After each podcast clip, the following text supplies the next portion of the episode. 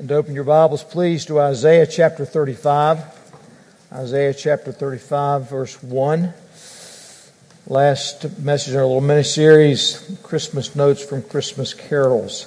Isaiah chapter 35, verse 1. And this is the Word of God. The wilderness and the dry land shall be glad, the desert shall rejoice and blossom like the crocus. It shall blossom abundantly and rejoice with joy and singing. The glory of Lebanon shall be given to it, the majesty of Carmel and Sharon. They shall see the glory of the Lord, the majesty of our God. Strengthen the weak hands and make firm the feeble knees. Say to those who have an anxious heart, Be strong, fear not. Behold, your God will come with vengeance, with the recompense of God. He will come and save you. Then the eyes of the blind shall be opened, the ears of the deaf unstopped. Then shall the lame men leap like a deer, and the tongue of the mute sing for joy. For waters break forth in the wilderness, and streams in the desert. The burning sand shall become a pool, and the thirsty ground springs of water. In the haunt of jackals, where they lie down, the grass shall become reeds and rushes. And the highway shall be there. It shall be called the way of holiness. The unclean shall not pass over it. It shall belong to those who walk on the way. Even if they are fools, they shall not go astray. No lion shall be there, nor shall any ravenous beast come upon it. They shall not be found there, but the redeemed shall walk there. And the ransomed of the Lord shall return. And come to Zion with singing. Everlasting joy shall be upon their heads. They shall obtain gladness and joy, and sorrow and sighing shall flee away. And join me. The grass withers, the flowers fade, but the word of our God will stand forever. Let's pray together. Father, we're so glad this morning that we can say that. That, Father, the calendar changes, but your word does not. And that it's true today and that it's certain today as it was when you spoke these words, uh, Father, nearly three millennia ago.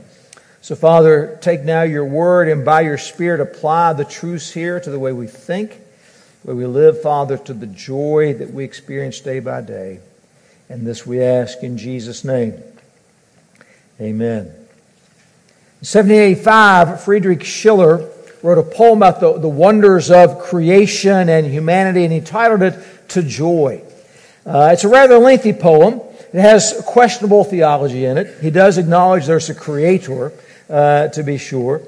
But it's what served as inspiration for Ludwig van Beethoven's uh, Final Symphony, number 9 in D minor. Beethoven had made plans to set this poem to music as far back as 1793, when he was just 22. When he finished it, he considered it one of his great masterpieces. He officially started work on it in 1818, took six years to complete, and it's the only symphony uh, he ever had words written to accompany part of the songs. And near the end, there's a chorale, uh, which has become known by the name Ode to Joy, uh, which incorporates parts of Schiller's poem as edited by Beethoven, with its focus on the joy of life. Uh, Beethoven himself participated in directing uh, the, uh, the symphony's premiere in 1824. He was totally deaf at the time. Uh, it was his first time on stage in 12 years. When it was over, there were an unprecedented five standing ovations. Um, a king always received a maximum of three, and the police actually stopped it after five. Uh, and the ovations were accompanied, though, by, by handkerchiefs and hats in the air and hands raised so that uh, Beethoven, who could not hear the applause, would know of the ovation. Uh, left him deeply moved. In reality, it was the, the perfect storm, if you will, of a great composer who creates great music, understanding God's laws of, of music, such as uh, rhythm, harmony, melody, uh, and he writes a joyful symphony performed by a, a, a, joyful symphony, chorus, sung by chorus, and, and listened to by a knowledgeable audience. In reality, music expresses the joy of life especially when the subject of that music is joy itself. Music is one of God's great gifts that allowed us as human beings to express joy. It's part of the reason we love Christmas carols so much. So this chorale is still sung today. and we usually call it Ode to Joy. We sang just two stanzas because the rest of the ones that are usually sung, let's just call them theologically not what we would ever sing. Um, but anyway, not biblically accurate. Uh, but the tune is, a, is recognized around the world. In fact, the tune itself is the European Union's anthem without any words to it. Um, and so joy is the theme that Isaac Watts also seized on from Psalm 98 when he wrote Joy to the World. Now remember, he wrote it for Easter. Uh, and joy is also the theme here in Isaiah 35. It's real joy based on the truth of God's Word. And Isaiah 35 is, is looking forward to an improbable journey home. Isaiah is predicting the return of God's people from exile, though they've not even been taken into exile. The journey back will require them to travel across the vast deserts to uh, back toward devastated Jerusalem that lies in ruins. And so while they're there sitting in Babylon, uh, there's not going to be a lot of reason for joy. The people will not be home. So Psalm 137 expresses their distress.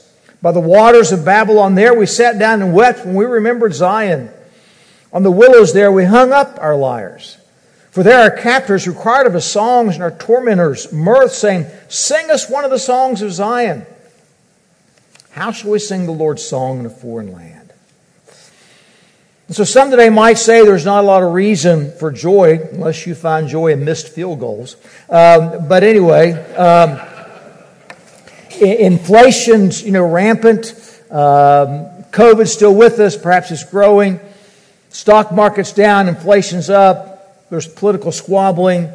We have health problems, concerns in our own midst, the church family. And as a church body, what affects some of us, affects all of us. Blessed be the tie that binds our hearts in Christian love. And Isaiah, he's writing about uh, the future, but in his day, people face similar issues. I mean, the land's been devastated for a period of years by the invading Assyrians. The northern kingdom's already been taken into exile. Soon, the uh, Assyrian army is going to surround Jerusalem. It's just going to be a matter of time until they'll fall and cease to exist. In fact, it'll be about 100 years. Their economy's a wreck. Every family has lost somebody in the war. And Usually, when a conquered uh, army conquers your land, they would use salt to, to destroy the fertility of the land. It results in starvation and hunger. So, given all that, Beethoven and Watts want us to sing for joy. Now, Isaiah wants to talk about joy. And we want to talk about joy, an ode to joy. So why? Let's go to the text and see. First, we sing about joy because of the miracle that brings joy. Look at verses 1 and 2. The waters and the dry land shall be glad. The desert shall rejoice and blossom like the crocus. It shall blossom abundantly and rejoice with joy and singing. The glory of Lebanon shall be given to it the majesty of Carmel and Sharon. They shall see the glory of the Lord, the majesty of our God. I say Isaiah is describing a desert scene which, against all odds, changes. Now, why? Well, it tells us because God's displaying his glory and his majesty. Uh, to how God promises to bless his people, we need to, to understand the contrast. Go back to Isaiah 34, turn back the page. Uh, and we, we read about God's judgment on Edom. Pick it up in verse 8. For the Lord has a day of vengeance, a day of recompense for the cause of Zion, and the streams of Edom shall be turned into pitch, and her soil into sulfur. Her land shall become burning pitch.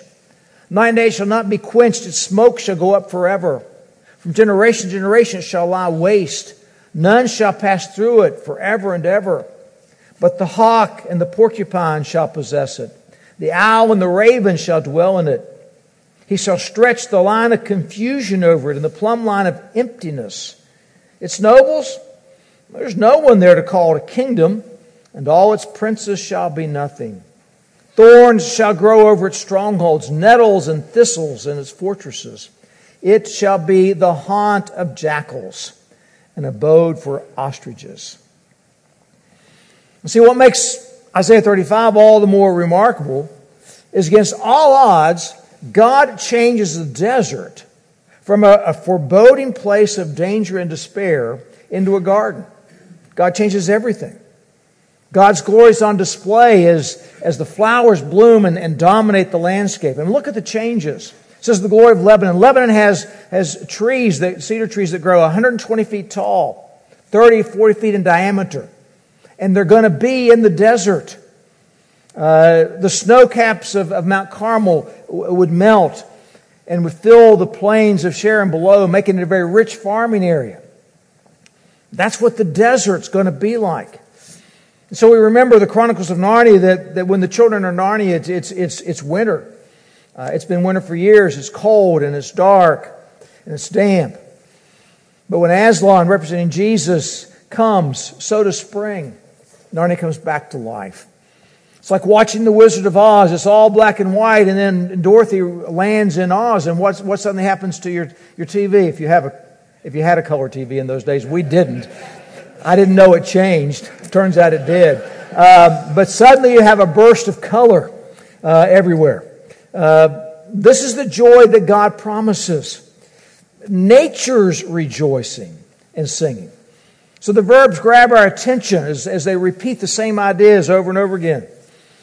There's a great day of, uh, uh of change coming that causes us to shout for joy. So, because of that, Isaiah uh, tells us about a ministry that joy demands. Verse 3 Strengthen the weak hands and make firm the feeble knees. Say to those of an anxious heart, Be strong, fear not. Now, because we can know real joy, because as God's people we can sing, The joy of the Lord is our strength. Or we can sing, I have the joy, joy, joy, joy, where? Good. All right. The reality is that, that God gives us ministry to do. We are to strengthen the weak hands. We're to, to make firm the feeble knees. In other words, we're to comfort those in fear. We're to encourage those who are exhausted. Encourage those people who have anxious hearts. We're to strengthen those who are, who are literally tottering and about to fall. So all of us know people who are struggling. Some of us are struggling for the reasons we listed before the economy or job problems or health issues or, or, conflict on the job or at home or in the neighborhood. And here's the deal we should not get so wrapped up in our own problems that we all have and concerns that we miss the cries of the people who are around us, uh, especially the silent cries. Steve May points out, he says, You do not have to be a spiritual giant to give strength to others. You just have to care. You have to care enough to be willing to say, I think this is an area where you need some strength. Let me help you. And if we do that, the Bible makes some amazing promises. One is in, in Proverbs 11:25. Now this is from the NIV. He who refreshes uh, others will himself be refreshed. In other words, do you want to experience joy? Well, look for opportunities to strengthen those who are weak. Look for opportunities to give encouragement, share words of comfort and joy, and especially the message that results in joy.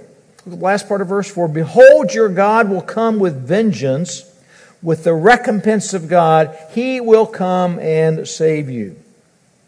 So we sing, Joy to the world, Lord has come. Let earth receive his king. Let every heart prepare him room. And that's the message. Because when he comes, what will he do? Uh, he'll bring judgment on everyone who's rejected him. But for those who believe in Jesus Christ, he will save us. We're going to be seeing how this works out as we go back to Revelation next Sunday. Now let's affirm that, that as Jesus came that first time and saved us by, by taking our place on the cross, dying there for our sins, and for all eh, that, that all who place their trust in Jesus have the joy of knowing that we have eternal life. That's the message of hope we give to the feeble, the unsteady, those who have anxious hearts, to those who find themselves at the very end of their rope.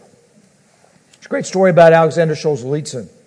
uh, the Russian writer who spent years in the Siberian prison work camp. And at one point, he had become extremely discouraged.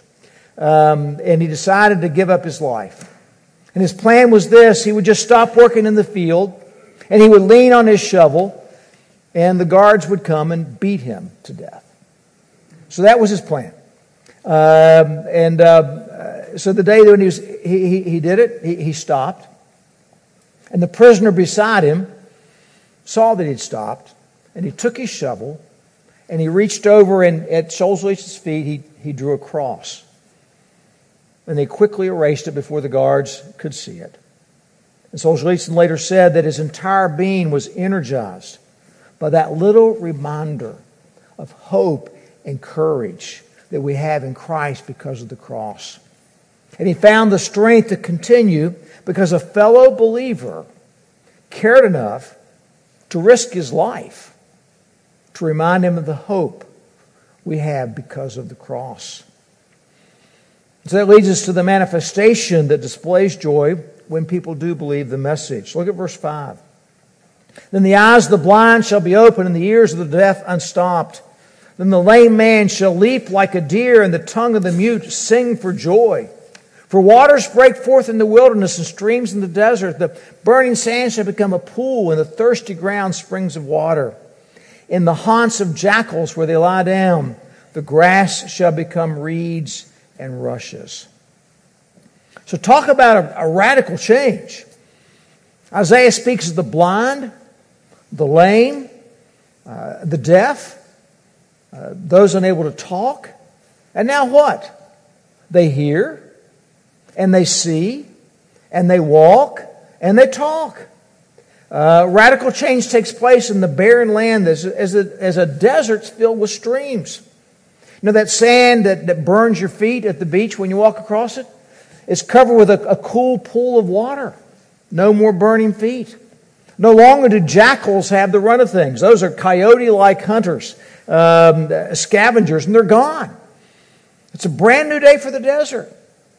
And so God does his work sometimes in very surprising places, in very unexpected places. Very often, where sin has seemingly triumphed, God will step in and display his glory. And so, with the beginning of Jesus' ministry, John the Baptist is, is excited, he's encouraged, he's emboldened, and he continues to brazenly confront Herod about his sin. Finally, Herod's had enough, what's he do? He, he throws John in prison. And the longer John stays in prison, the more he struggles. As one writer puts it this way John's thinking that there's Jesus, and he's spending lots of time with misfits and spiritual losers. He's wining and dining with sinners, but he spent way too little time chopping down the rotten wood that, that John had singled out for destruction. Nothing seemed to change. The Pharisees still control the popular piety, and the Sadducees still control access to the temple. Um, and Jesus is off do gooding in the hills of Galilee. And to top it off, Herod, the very embodiment of all that's wrong in Israel, is still on the throne. And he, John, is in jail. And so he's thinking, you know, there's some time for some messiahship here. Come on. So he sends the messengers to Jesus and said, you know, are you really the Messiah? Or do we need to look for another? And Jesus responds with these words from Isaiah. He, he says, John, this is it.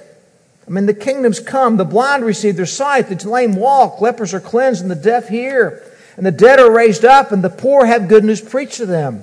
And blessed is the one who's not offended by me.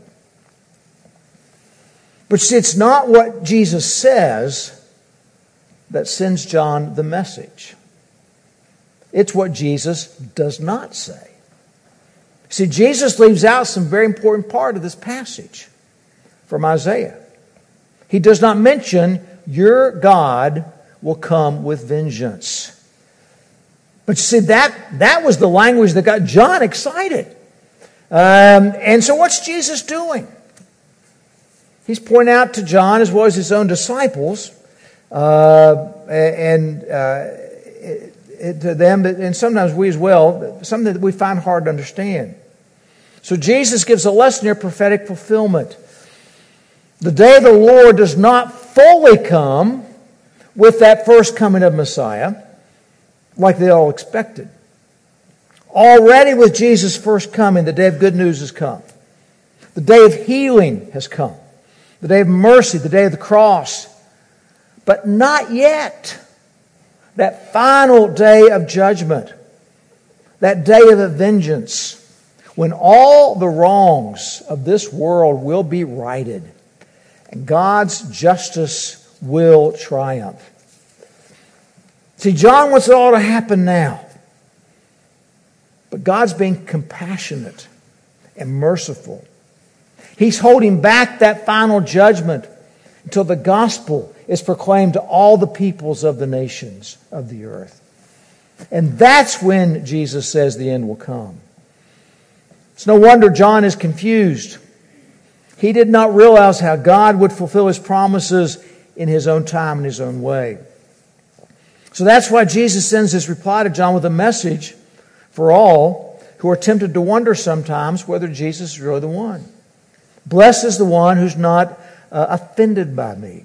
That word offended means to, to stumble over, uh, to trip over. John was tripping over God's unexpected ways. And friends, when we struggle with God's timing, when we struggle with God's ways, and we all do, we need to keep our focus on God's promises. As an aside, we often think and talk about salvation and redemption as concerning only humans. But Isaiah reminds us that creation too participates in the glorious results of Christ's work on the cross. If only the radical environmentalists of our world would see that what they're really looking for is Jesus. All right, that's the answer. Um, it's, uh, it's not, uh, well, I won't go into all that. Um, but, but creation will be liberated from sin and brought into the glorious freedom of the children of God. Christ's work is going to have a cosmic effect. The desert's going to blossom. That's Paul's point in Romans 8. The creation itself will be set free from its bondage to corruption and obtain the freedom of the glory of the children of the Lord. So, if it looks around, you look around and you see that the desert's not yet blooming, let me assure you it will. The best is yet to be. Because now the stage is set for the mobilization that comes with joy. Pick it up in verse 8. And the highway shall be there, shall be called the way of holiness. The unclean shall not pass over it. It shall belong to those who walk on the way. Even if they're fools, they shall not go astray. No lion shall be there, nor any, shall any ravenous beast come upon it. They shall not be found there, but the redeemed shall walk there. And the ransom of the Lord shall return and come to Zion with singing. Everlasting joy shall be upon their heads. They shall obtain gladness, and joy will overtake them, and sorrow and sighing will flee away. There are two great word pictures here. One is the building of a highway. Uh, as the people anticipated their long journey back across the deserts to Jerusalem, uh, that was going to be a long trip. But God says to make it easy for him to go to a highway that you can travel across.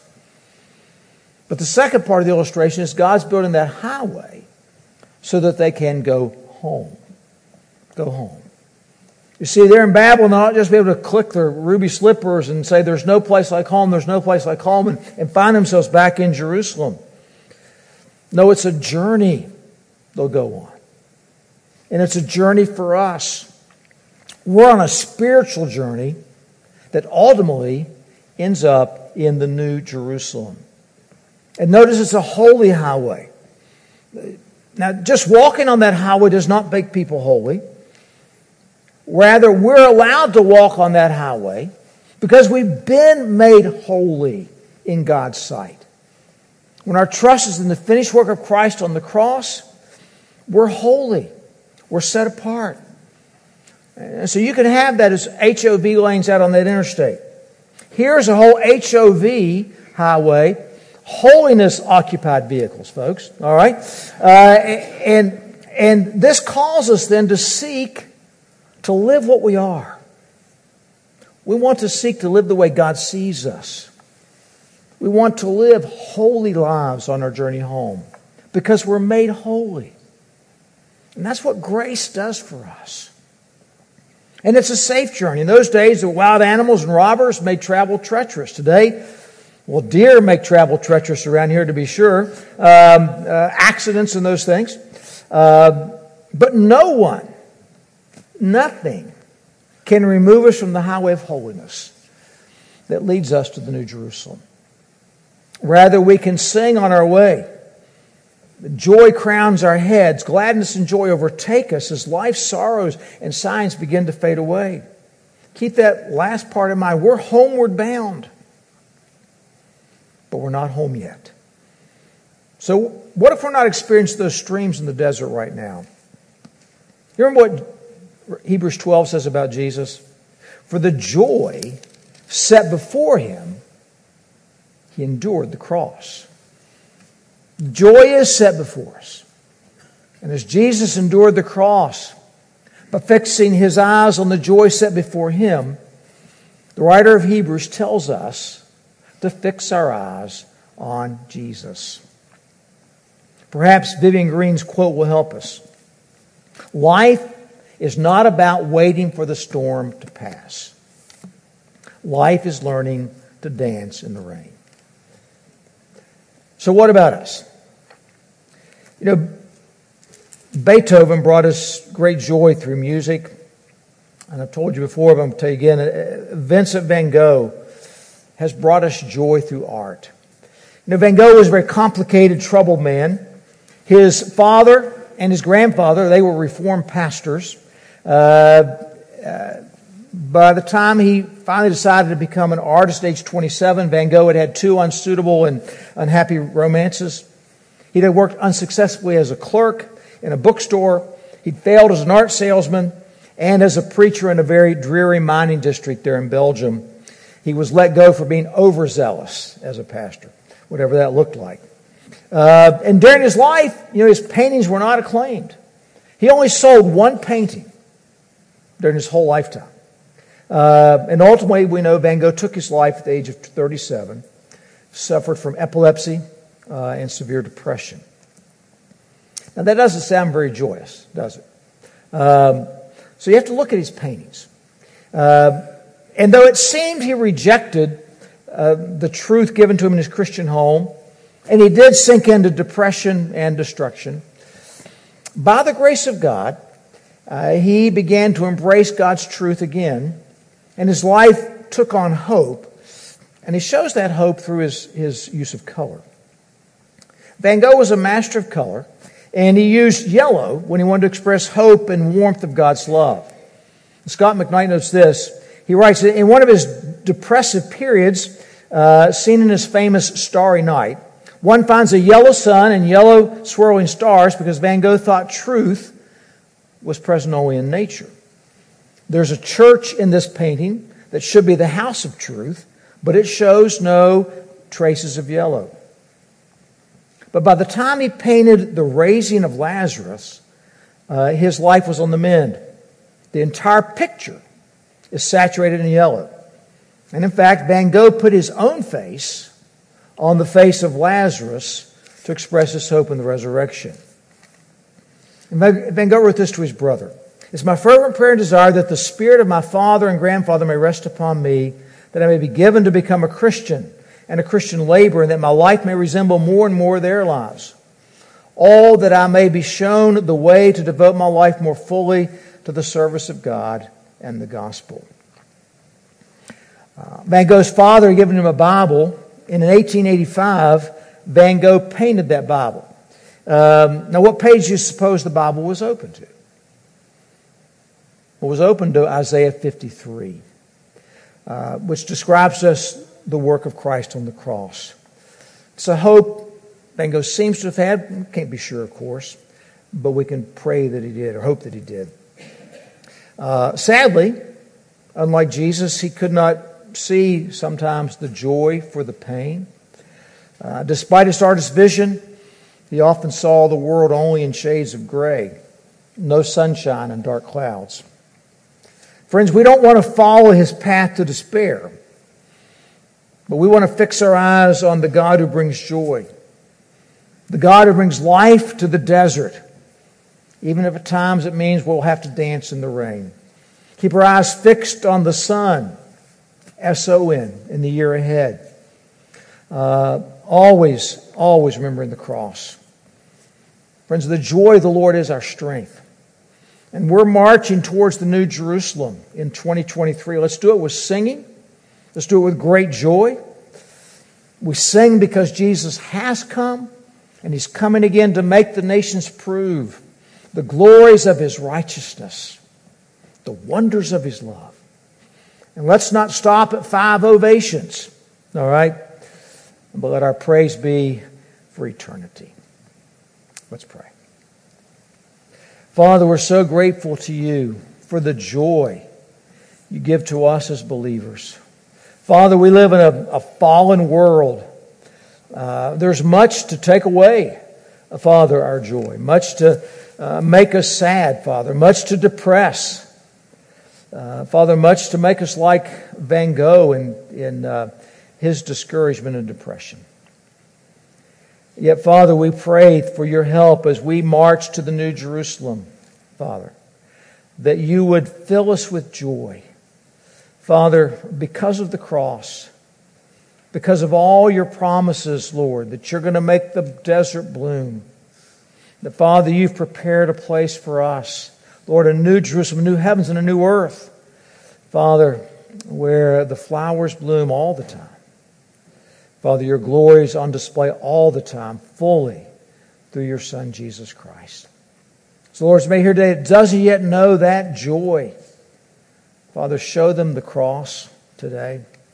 Draw them to your love displayed there through your Son, Jesus, we ask. And we pray in Jesus' name. Amen.